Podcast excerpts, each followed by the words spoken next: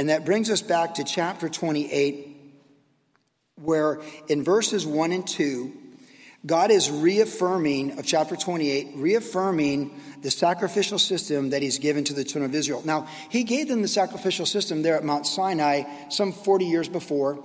He did the census, and everyone over 20 died during the wilderness wandering. They're on the back end of the wilderness wandering now. They're on the plain of Jordan. They're about to go into the promised land. Everyone that's over 20 has passed away except for Joshua and Caleb. It's a new generation. The new census was done.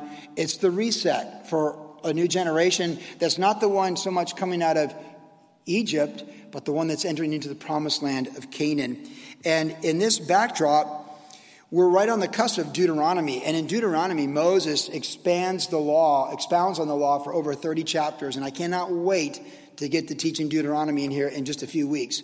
But still here in Numbers on this historical narrative in the last few months, we read about of that wilderness wandering how after these victories over Sihon and Og and these things, as they're all there, that God reaffirms the sacrificial system in a summary. Now, the book of Leviticus is a, is a more detailed account of it, but here in 28 and 29, there's these two chapters are part one and part two, a reaffirmation of the daily sacrifices, the weekly, the monthly, and the seasonal sacrifices for the nation of Israel for their entire existence with Him in their covenant known as the Mosaic Covenant. So, with this backdrop, we read the beginning of this reaffirmation in verses one and two.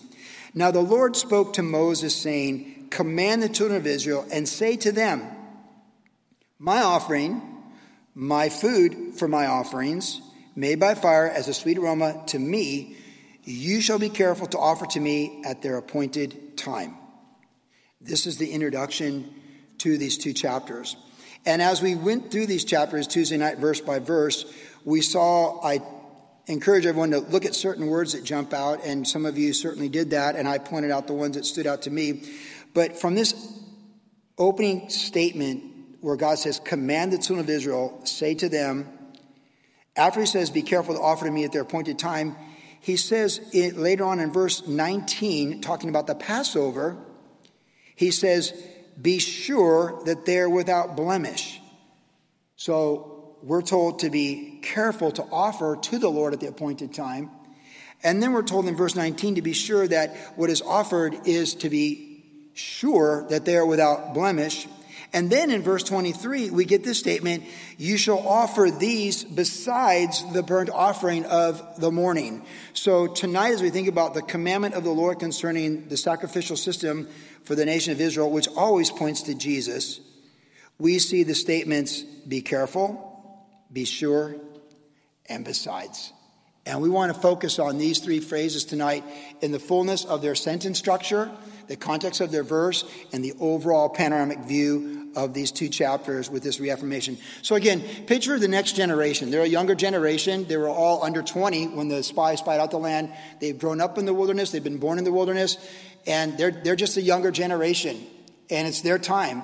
They've, they've waited for the opportunity, and it's their time, and God is reaffirming to them look, I told the previous generation, this is what you'll do when you get in the promised land or even in the wilderness wandering. They're gone, now I'm telling you. So God doesn't change, right? We're told that Jesus is the same yesterday, today, and forever. And of course, in the context, this is the Mosaic covenant, and we are in the new covenant, and the Mosaic covenant is a shadow of things to come, but is fulfilled in the life, the ministry, the death on the cross and the rising from the tomb through the life of Jesus Christ, his ascension to the right hand of the Father, and the promises of his, his soon return. We understand that. So, contextually, we know that we're looking at a different covenant, the Mosaic covenant, but it's a shadow of things to come. So, all these animal sacrifices that are encompassed in these two chapters, they all point to Jesus one way or another. And in the sacrificial system, God was very deliberate and very varied in what he did. So, in these two chapters, reviewing what he says and what we study verse by verse Tuesday night, he emphasizes, first of all, the daily offering, that there was a daily offering in the morning and in the evening. There was an animal sacrifice in the morning and the evening, which just points to us that God is a daily experience. God's a daily walk. The atonement and the covering for our sins and forgiveness, forgive us our debts as we forgive our debtors and give us this day our daily bread. It's a daily thing to walk in the consciousness of God from sunrise to sunset. Jesus sought the Father early in the morning. David said he'd seek the Lord early in the morning. David said he meditated upon the Lord in the nighttime in the night watch.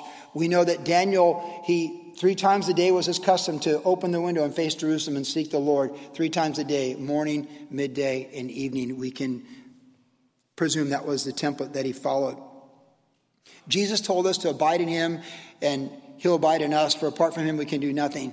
We are meant to have a daily dependency upon the Lord. So in the sacrificial system, the daily sacrificial system, was our need for the Lord daily, which Jesus affirmed clearly in John 15, talking about, I'm the vine, you are the branches. And if you abide in me, you'll ask what you will, and I'll answer those prayers, and you'll bear much fruit. And as he went in the context of the Mosaic covenant, where Moses covered the daily sacrifice twice a day, then he went to a weekly sacrifice, the Sabbath sacrifice, which was in verse 9. So once a week, there was a Sabbath sacrifice that's different from the daily sacrifice, not to be confused. Then in verse 11, there's a monthly offering. So every time you start a new month, there was an offering as well. So you had a daily offering twice a day with the Lord. Then you had the once a week offering on the Sabbath. Then you had the monthly offering. And then you had the special offerings of the feast. So Passover, Feast of Unleavened Bread, they go together. Feast of first fruits, Pentecost. Then you have t- the Feast of Trumpets, Tabernacle, excuse me, uh, Feast of Tabernacle, Yom Kippur. So the primary feasts were in the spring, and then the latter feast was Yom Kippur in the autumn. And these feasts were very different. Think about this, because we need to lay this foundation for us as we think about the application for us tonight with be, be careful, be sure, and be, you know, besides this, that these feasts were different. Passover was you're saved by blood, you're under the blood, and unleavened bread is you got a sanctified life, you're set apart. That was the lesson of Passover. But first fruits is a lesson is like God's our provider. Like we acknowledge the Lord with our first fruits. First fruits is a completely different lesson. We're under the blood and we're set apart with Passover and Feast of Unleavened Bread. But first fruits is like, hey, God's our provider. He's our provider. He, he's going to take care of us in all things that we ever face. He's our provider. He's, he's the one. Give us this day our daily bread, the Lord's Prayer.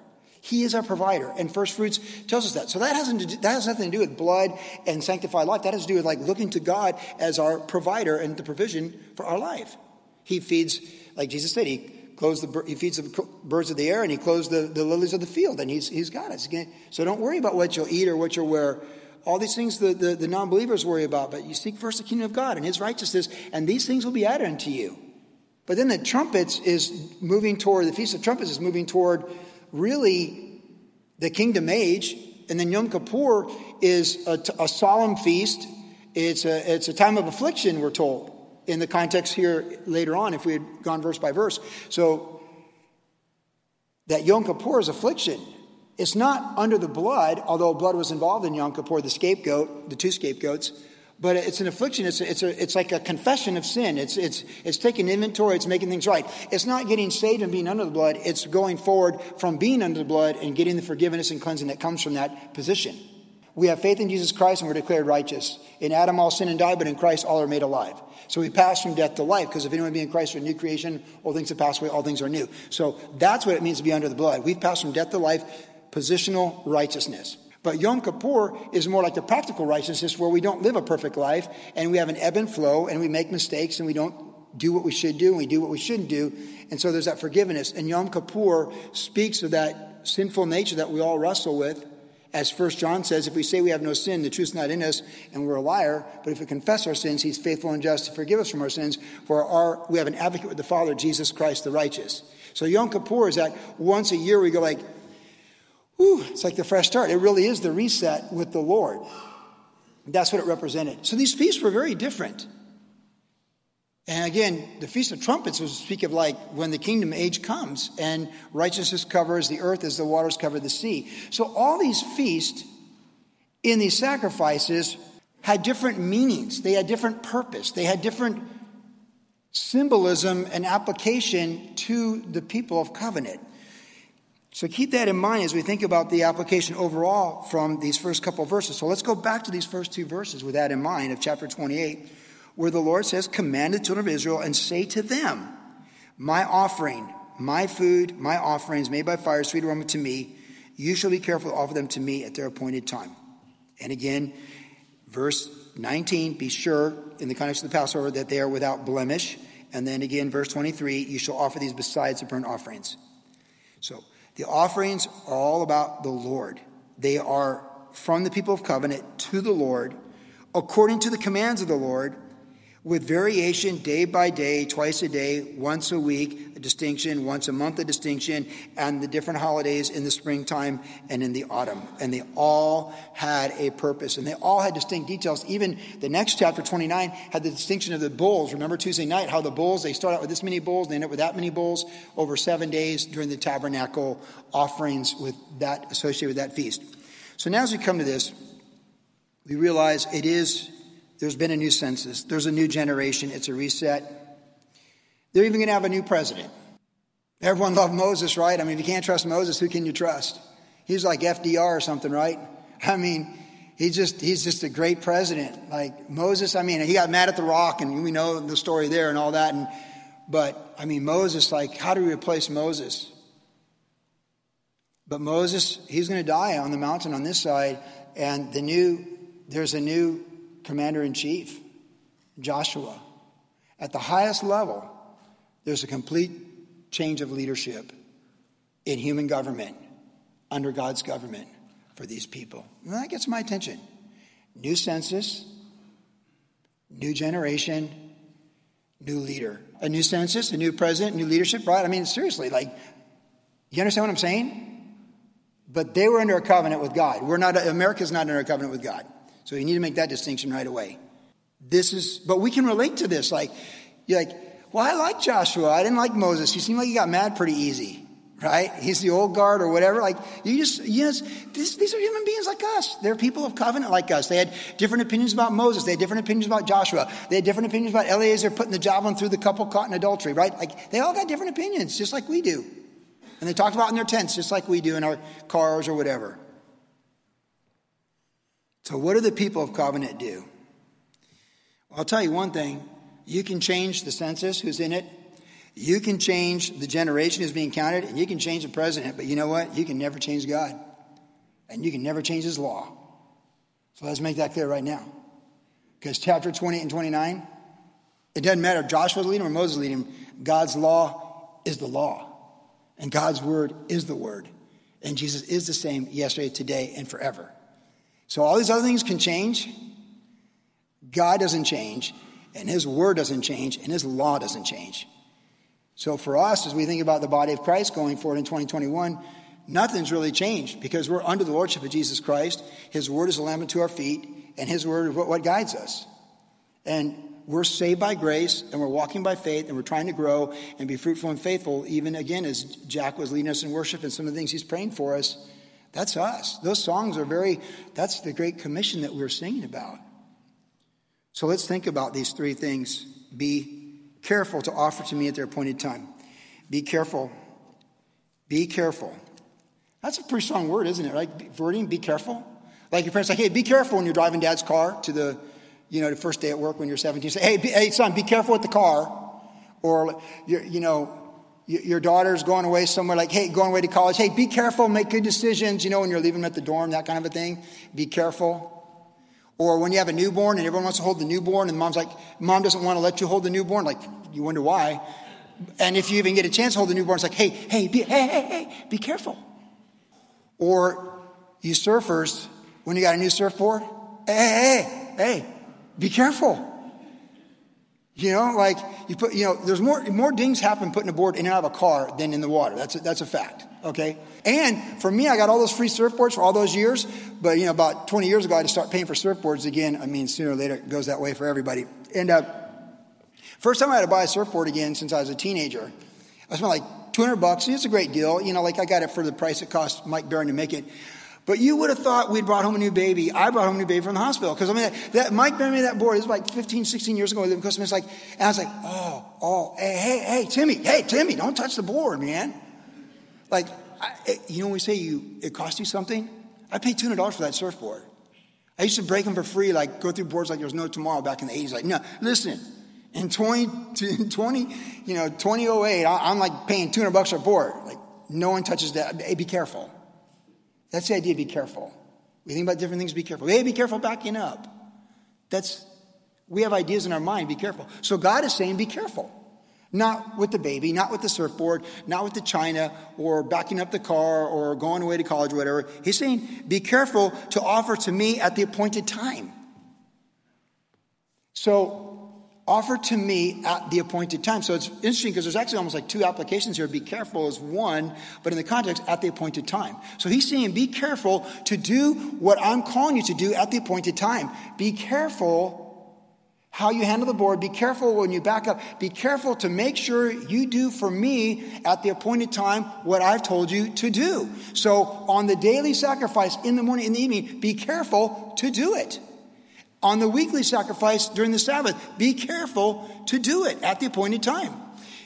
At the monthly sacrifice, when you turn your day planner over on Monday to February 1st, hey, be careful to do what you do on the. So on that Monday, it's like you got the daily sacrifice, morning and evening, and you've got the monthly sacrifice. So pay attention and be careful to do what I've instructed you to do, commanded you to do at the appointed time.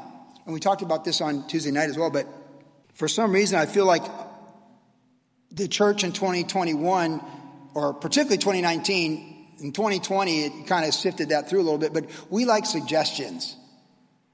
We like principles. Seven principles for your godly life.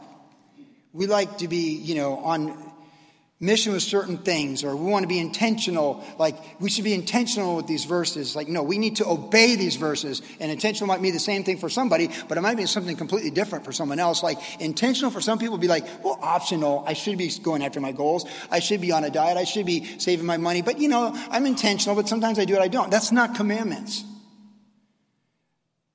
God hasn't changed, and His Word hasn't changed.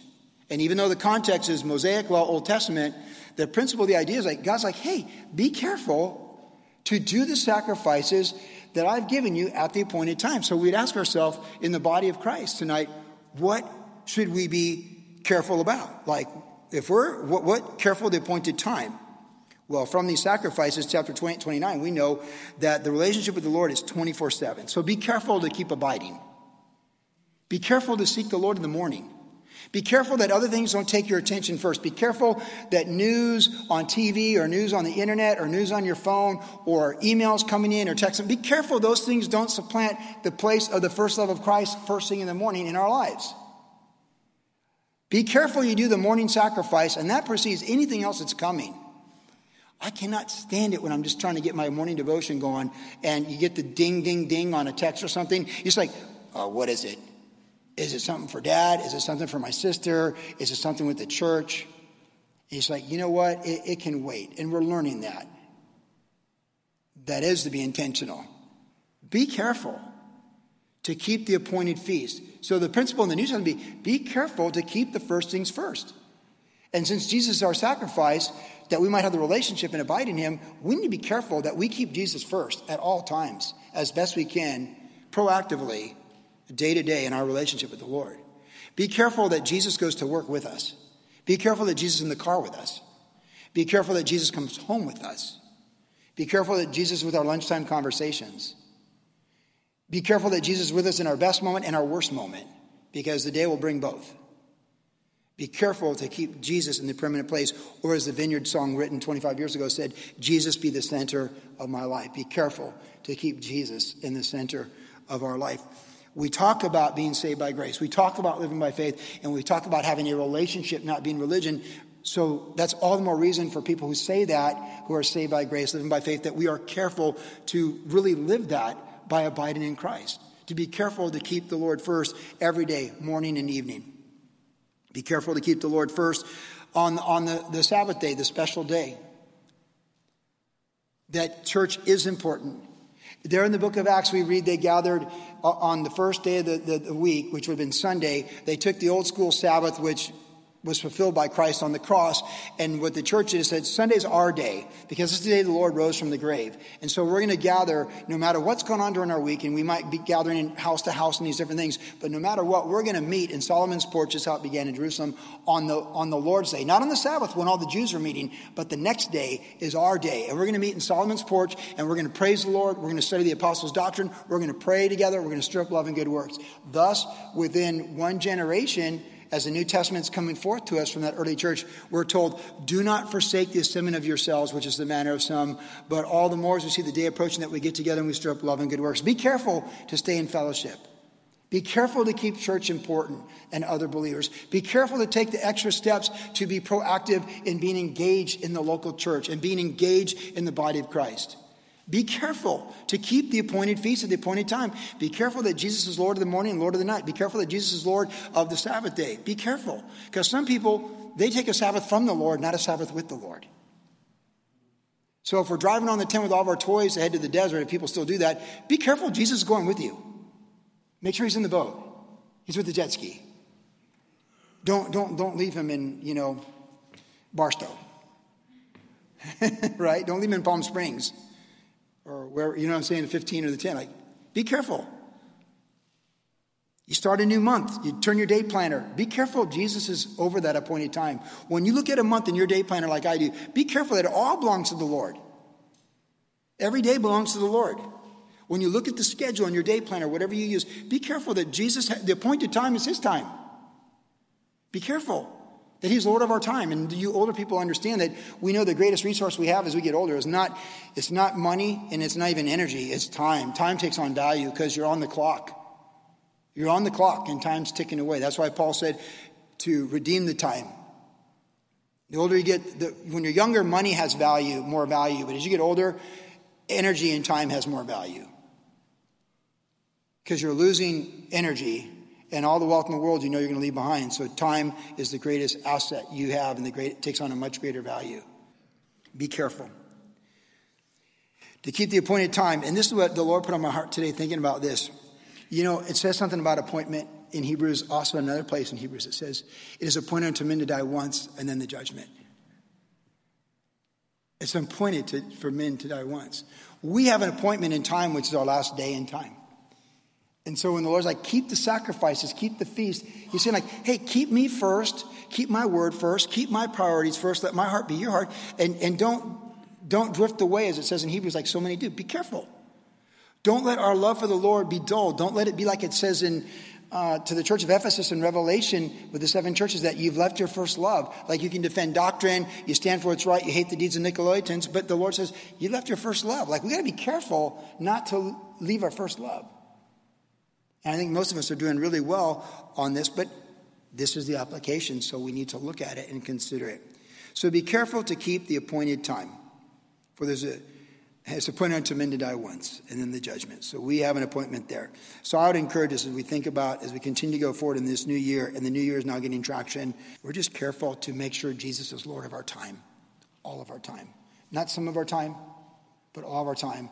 And the sacrifice of Christ for us on the cross and his victory of the resurrection is our righteousness and it's our inspiration to just be faithful and having done all, stand. Time. Appointed. Faithful. Stay on point. Stay on point. And then we see, be sure. Now we come down here to verse 19, where it says, it's, it's in the context of the Passover, it's talking about the two young bulls, one ram, seven lambs. Be sure they're without blemish. Now, this phrase is used again later on in the chapter on the Feast of Weeks, be sure they are without blemish, verse 31. And then again in chapter 29, in verse 8, be sure they are without blemish. So this phrase gets used three times. I just cite the first time it's used in the context of what we're looking at here. So be sure they are without blemish. So be careful is one thing, but to be sure is another. So let's think about this second point.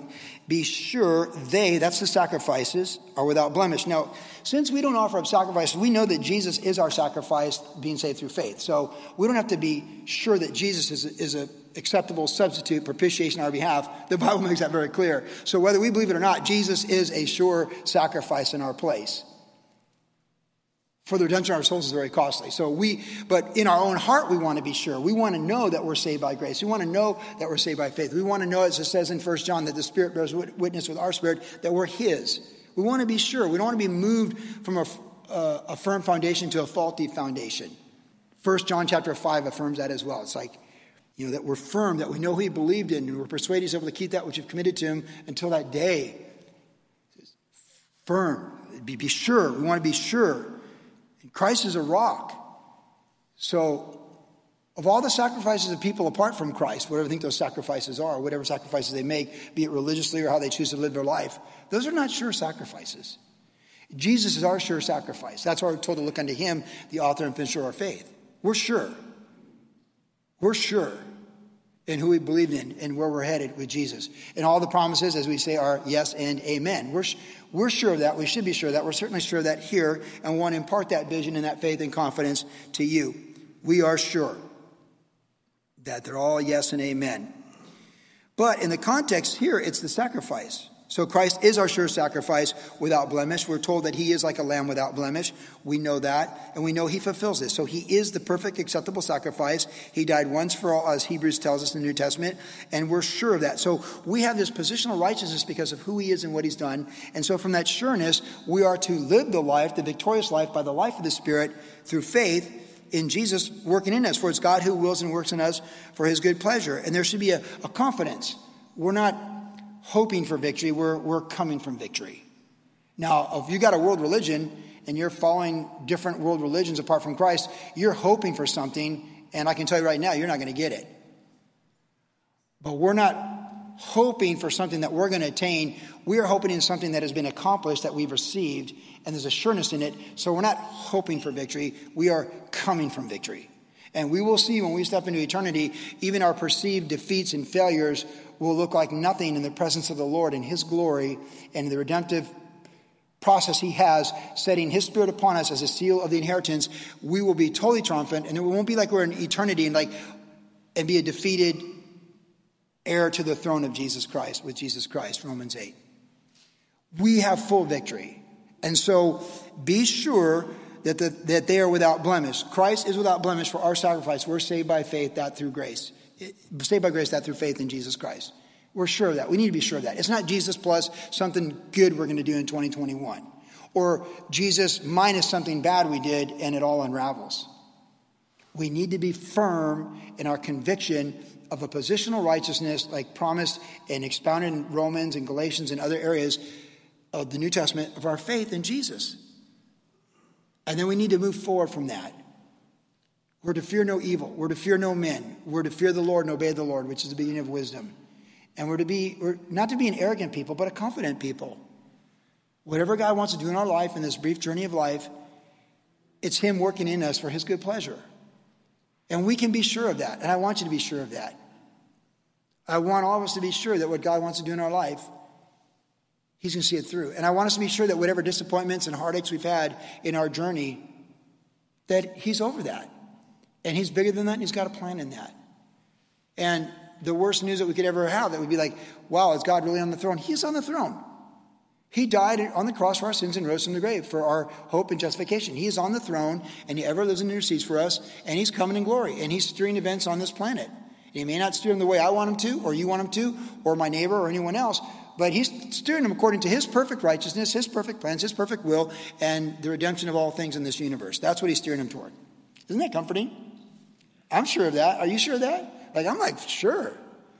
So hope that's an anchor to the soul, we're told in Hebrews, our faith in Jesus. Be sure or without blemish. So let's expand this a little bit because we're told to be sure, and our sureness is in the Lord. But also, this sacrifice is interesting because we're told that these sacrifices, they are without blemish. So be sure when we do bring the sacrifice without blemish. But since Christ already is a sacrifice, we got to come back to Romans 12, where it tells us that we're to present ourselves a living sacrifice, which is our reasonable service. So our life is the sacrifice that we present back. And it's not a dead sacrifice, it's a living sacrifice. So again, we're sure in who he is and what he's done. He's without blemish. We're walking in a position of righteousness because of who he is, not who we are, but we are a living sacrifice. And we're to, I would say, I think there's a reasonable application to go forward uh, to be above reproach. That, you know, we want to live a life that's above reproach. I mean, 2020 taught us like trying to find like how do we obey the Lord in such difficult times and yet be faithful and be above reproach? Where do we find and who's sufficient for these things? It's like Jesus said, be wise as serpents and gentle as doves. And wasn't that the church for 2020? How can you, like, wow, it's so challenging. 2020, be wise as serpents and gentle as doves. And I think we're all learning what that means. But as we think about Christ being a perfect without blemish, so there's no defaults, or we would say no lame offerings to the Lord, they were not allowed. then we think about what we're doing for the Lord, how we're thinking for the Lord, with the Lord, how we're living with the Lord Jesus Christ, and the actions that we take is we need to be sure in Him. And we want to be committed to quality because if you think of without blemish, that means it's a quality offering. Pastor Chuck Smith used to always say, Don't bring your junk to Calvary Chapel, Costa Mesa. We don't want your junk. The Lord doesn't want your junk. We don't need your junk. Don't bring your junk here. Now, there's lots of places you can take your junk, all right? I'm not going to tell you to take your junk, but you might have some thoughts in your mind. People will take your junk, right? But don't bring your junk to Calvary Chapel, Costa Mesa. And that was, that was in his heart. He used to say that a lot. Like when there's a church rummage sale, like, uh, don't bring your junk. You know, God doesn't want your junk. And bring, bring quality. And if Jesus is an offering without blemish, then we think our life, how we think, how we speak, how we carry ourselves, how we react, what we do, it should be quality. It should reflect kingdom quality. This is what I say about when we're worshiping the Lord in church. Because for some people, worship comes naturally, singing. The context of singing, there's lots of worship apart from singing, but singing and worship is. I remember Pastor Chuck again one, one time saying that you want to sing and worship in church because you're practicing for heaven. When you get there, you don't want to be like a country bumpkin that doesn't know what to do in, in that place. So, like when Queen Victoria invites you to the to the palace, the Buckingham Palace, like you are trained on how you, you know, which silverware you use when you sit at the Queen's table. Like you want to show up and everyone's praising in heaven, like oh, I, I, never quite figured this out on earth. You so, so uh, you know, like that kind of a thing. And so for me, I just think like, of course, we were told not to sing last year. I'm like, no one tells me not to sing to Jesus, right? I'm going to die on that hill. But really, they sing in heaven, they're praising in heaven. And like, so when we're singing, and sometimes you feel like singing, sometimes you don't. You know, I understand. But when we're singing, since I'm willing to go to jail for it, I sing with a little more fervor in 2021 than I did in 2019. And also, it's like we're preparing ourselves for eternity. I'm preparing for Revelation chapter 5 with the 24 elders singing, Worthy is the Lamb. That's what I'm doing. I'm preparing, and so are you. Now, we're all a little different. We all express ourselves differently. We've set aside that time to clear our minds from all the distractions and set ourselves on the kingdom. Quality. That's a quality offering. Whatever we do, we do it as unto the Lord. We're told in Colossians to do it heartily as unto the Lord, not unto men, knowing that from the Lord we'll receive our reward. We've raised our children, and now we're imparting it to our great to our grandchildren that we want to do things right. There's a right way to do things. There's a right way to handle things. There's a right way to act. There's a right way to respond. It's quality. Jesus is the offering, the sacrifice was, without blemish. And our sacrifice without blemish, and he's working in us his character. So it's not like we're perfect, but like it's quality. Like we don't want to bring lame offerings and junk to the Lord we, we kind of are that, you know, we're crackpots, if you will. But as we let God work in us, it's like we want to do a quality job. Like our yes is yes and our no and no is, which is actually what verse 30, chapter 30 was on Tuesday night. But like, that's just quality. People can count on us that when we say we're going to do something, we're going to do it. And not only say we're going to do it, we're going to do a good job. Or as we taught our kids all along, under promise and over deliver. Under promise and over deliver. And our kids, my, my boys say, you know, Dad, they over promised and under delivered. That's not, but they would say, oh, hey, you like this guy, Dad. He under promised and over delivered. You show up on time, you do the job, you do it right, you finish the job, and you do as unto the Lord. That's a quality offering. Wouldn't you agree? I mean, if we're offering up a sacrifice without blemish and we're living sacrifices, that's just a, a pretty basic application that we, our words, our actions reflect the quality of the kingdom life in how we're approaching things and doing things. So whether it's in the family life or in the neighborhood or the community, people are like, man, I really respect that, that woman because just how she carries herself in those difficult situations. She just she doesn't she doesn't lose composure. She just kind of keeps her wits and she just stays on point and quality. The Lord is the master craftsman, and we are his poiema. We're, we're like his work of art. So he's working a work of art in us, and he wants to show the world a work of art, which is his spirit working in and through us. In how we think, how we talk, how we carry ourselves, how we act, how we react. In the close circle the people we live with and share the journey with, and the people that know us on the outer circle, it's kind of like a target red, orange, yellow, green, blue. As it goes out, we just want people to be like, well, that's quality. Like, and these people, like, they do a great job. That's who we want to be. be sure without blemish. Quality, how we approach things in faith, humility, and giving our life service, that we make commitments, we keep those commitments, and, and people appreciate who we are. And then finally, the third thing is offer these besides the burnt offerings. Again, this is these offerings related to Passover, and they're separate. So the distinction is you shall offer these besides the burnt offering of the morning. So again, the Lord's like, don't get confused. This doesn't sub- substitute the morning offering or the evening offering. This is distinct and separate. And that's noteworthy because God's given details. And so I would point out to us here these offerings besides the burnt offering. So not to get confused, but there's distinctions of sacrifices. And this got me thinking about, again, the purpose and the context. Because God starts out with two daily sacrifices. He goes to a weekly sacrifice that's separate, a monthly sacrifice that's separate, and then these holidays that teach us different things. And as we think about distinctions of sacrifices, my mind immediately goes to even like how we're all different. There's a couple different distinctions that come to my mind, and maybe you're thinking the same way, but as we're told that God's given, we know that God's given us all different talents and skills and interests and we're all unique. We're all we're all different. Like we might be similar in some ways, but we're unique and different in our personalities, our likes and dislikes, and our interests. And we are. And we need to understand that that's part of God's design. As He had different sacrifices for different purposes, He has different people with different gifts and different skill sets for different purposes. And having been trained as an Olympic coach and trained with uh, coaches at the highest level and coach athletes at the highest level, you realize that, especially in team sports, how what makes great team sports is not superstars, but great, great athletes in the right fit with other great athletes that are team players. I also to go back to, like, if you know your sports, back in the 2000s, when the Lakers had Kobe, Shaquille, Gary Payton, and Karl Malone. On paper, they had the first super team you ever saw. It was like, we're just going to crush everybody. And they lost to a team from Detroit. They didn't have one person whose name I knew as a Laker fan in like 2003. And it was like such like, how does this happen? But it's the right people with the right gifts in the right placements executing according to the team.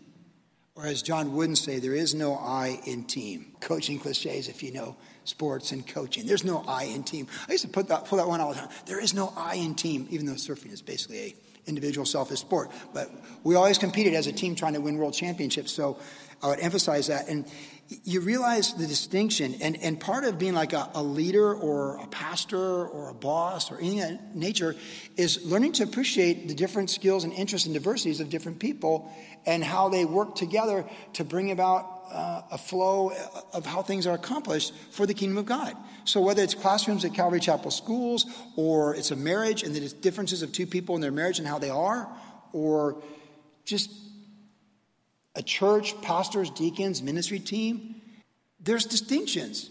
If there's distinctions in sacrifices that are very noteworthy, then since we're all living sacrifices, there's distinctions in our lives and what we're called to do. And what you might be called to do as a man of God be completely different than what God's calling the other man of God to do. We, we don't measure, it's not ours to determine. Like Jesus said, who you determine what, what goes on with the servant of another master, of the master? But we respect that. So I read this and like, well, there, since there's distinctions of sacrifices, and it's written out that we don't get lost, I don't think it's a stretch to say that we need to understand there are distinctions of our personalities and our gifts and stuff, and that we want to respect that and flourish in that and find our place in the local church, to find our place. Worship generations find its place in the Calvary Chapel movement. We're finding our place in the body of Christ. We're perpetually doing that. We're, we're, we're fluid. You know, it's like, how do we work with the Calvary chapels in Russia? How, how can we help these Calvary chapels in Africa? How can we do this? And how can we help these other people that have nothing to do with the Calvary chapel and work as part of the universal church and be a blessing to them and work this way? It's, it's all a journey. So, besides the obvious things, there's diverse things, and we need to understand that and respect that the diversity of humanity and the diversity of gifts and callings in the body of Christ. But the last thing I want to point out about this that, that gets my attention in a bit more in the context here is that the different sacrifices by the day, by the week, by the month, and by the season is that, and the purposes of these sacrifices in their seasons, how these seasons were different, like I covered earlier, is how even in our society, we have different experiences in different seasons. If you think about the American way, we have Thanksgiving. Almost everybody loves Thanksgiving Although it's hard if you've lost loved ones, of course, Thanksgiving is a very hard holiday when you face it for the first time without loved ones that you've lost since the last one. But Thanksgiving, we're generally thankful, and the world copies us. And like I mentioned the other night, the world, most of the world celebrates Thanksgiving in American holiday because we don't own, the, we didn't corner the market on being thankful. Okay, like people, you know, want to be maybe thankful to the, the universe as you know atheists would be, but they're they want to be thankful and they want to express it. And Thanksgiving now, Christmas Uh, I said this before, people, some people attack the church for celebrating Christmas because it comes a merger of a pagan holiday and. I don't even care. I celebrate Christmas as an American citizen because I love Jesus, and this is when we celebrate it. And to the pure, all things are pure, and to the defile is nothing pure. So if someone's got a problem with Christmas, Christmas trees, Christmas lights, and like that, that's their business. I don't. I love Jesus. I got a nativity blow up in my front yard this year, and you can love it or hate it, but this is who we are, and, and to us, all things are pure. To the pure, all things are pure. Christmas, we celebrate the birth of Jesus. Generally, pretty happy. But then what do we get? We get, well, America, we get Valentine's. It's like, okay, we celebrate love and all that. Okay. Then you get Good Friday. Now, Good Friday is not like Christmas, is it? It doesn't feel like Christmas. Whoever went to Easter in the Meadows on Good Friday with Pastor Chuck and felt good about Good Friday. Like you're going to Good Friday because you're going to sing songs. It's, it's a holy convocation, as it said of, of Yom Kippur later on in chapter 29. It's like it, you afflict your soul, it says of Yom Kippur in chapter 29. Good Friday is like afflict your soul. Like Good Friday is a, a somber day. Like it's, you know, like growing up Catholic, you know, I mean, we didn't eat meat, right? We ate fish or whatever and all that stuff, I forget. But, you know, the point was, hey, this is not, this is not a happy day. Isn't Christmas. Eat fish. You're a naughty boy at seven. you know, like, kid, you're naughty. No, I know I'm naughty. you know, like that was the idea. You afflict your soul. You know, my mom just kind of helped the process in her own Catholic way. But the validity of it is like, that's what it is. And then Easter, we celebrate, yay, Jesus rose from the grave. We'd go to those sunrise services, whether it was at St. Patrick's or whether the base chapel or the base football field, we'd do it, and you know, they'd have the Catholic sunrise service. They're different. Memorial weekends like this, Fourth of July is like that, and Labor Day is like that. These are the main holidays. And for us, in our human experience, we have different emotions with these holidays as American citizens. Some have a religious implication, some have a national implication. But they're, they're benchmarks that do what? They take us through a year. See, the Fourth of July parade in Huntington has kind of blended in my mind now since the first one I went to, which was so special. I didn't ever knew they had the parade in Huntington to like 2011. I was like, this is amazing. How do we not know for 10 years of Costa Mesa this incredible parade? And Hannah's like, I told you, Daddy, they have a great parade on 4th of July. So we went to every single one after that. And they kind of blend together. But I'll never forget 4th of July 2020 on our bikes with no one at the beach and the beach closed. See, I'm not going to get confused. I remember that 4th of July. That one's going to be really clear, and probably this one. And what happens with these holidays for us is what happened for them with their holidays. They give us timelines and memories of God's hand on our journey as we go through the journey. My last Christmas with my mom, and now my first Christmas without my mom. The Christmas cards, I've saved all of our Christmas newsletters and all of our Christmas cards we ever did, the family photos that you send out, I've saved all of them. And our kids grew up. They grew up in Virginia and Vermont. Then they grew up in Cardiff and then they grew up in Costa Mesa and they got older. And you know, the Christmas cards are like school pictures, right? They get older each year. And then pretty soon there's not one big family photo, but there's different pictures of the different families because they're spread out in different parts. There's distinctions in sacrifices and there's distinctions in holidays because there's distinctions in emotions in the human experience every year.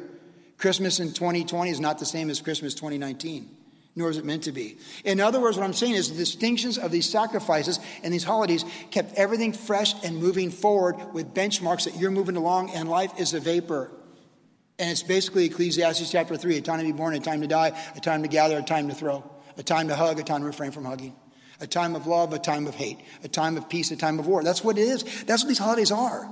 Because it doesn't just muddle together. It's like, no, this is every day, this is once a week, this is once a month, this is seasonal.